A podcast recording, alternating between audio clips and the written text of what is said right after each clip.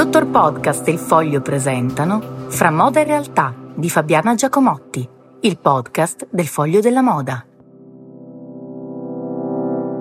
Abiti rimessi a posto dalla sarta, abiti riciclati, abiti prestati.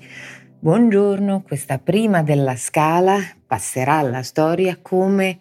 quella più sostenibile per certi versi, perché tantissimi avevano abiti presi in prestito, appunto io compresa, eh, o abiti rimessi a posto, riadattati, lo smoking del nonno che passa al nipote, rimesso a modello. Ecco, eh, questo secondo me è un segno molto molto significativo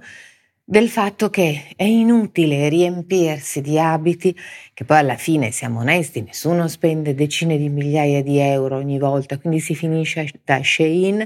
che significa come eh, sta dicendo, stanno dicendo molti produttori originari di questi abiti in queste settimane, che sono fatti, sì, non costano affatto poco perché sono fatti col nostro sangue,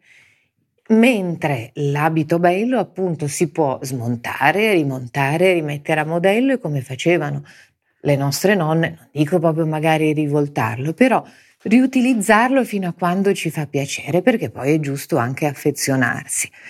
E quindi un segnale così importante, mentre qualcuno ha detto troppi si sono fatti imprestare gli abiti, ma bene, bene, ottimo, facciamoci imprestare gli abiti e continuiamo a scambiarli. Poi per acquistare possiamo acquistare magari ogni tanto qualcosa di molto importante e poi dello stesso brand che ce l'ha imprestato saremo così gentili e, e, eh, da acquistare magari le scarpe, per esempio, o una borsa o una camicia più avanti che poi continueremo a riutilizzare. È ora veramente di cambiare il nostro modo di concepire i vestiti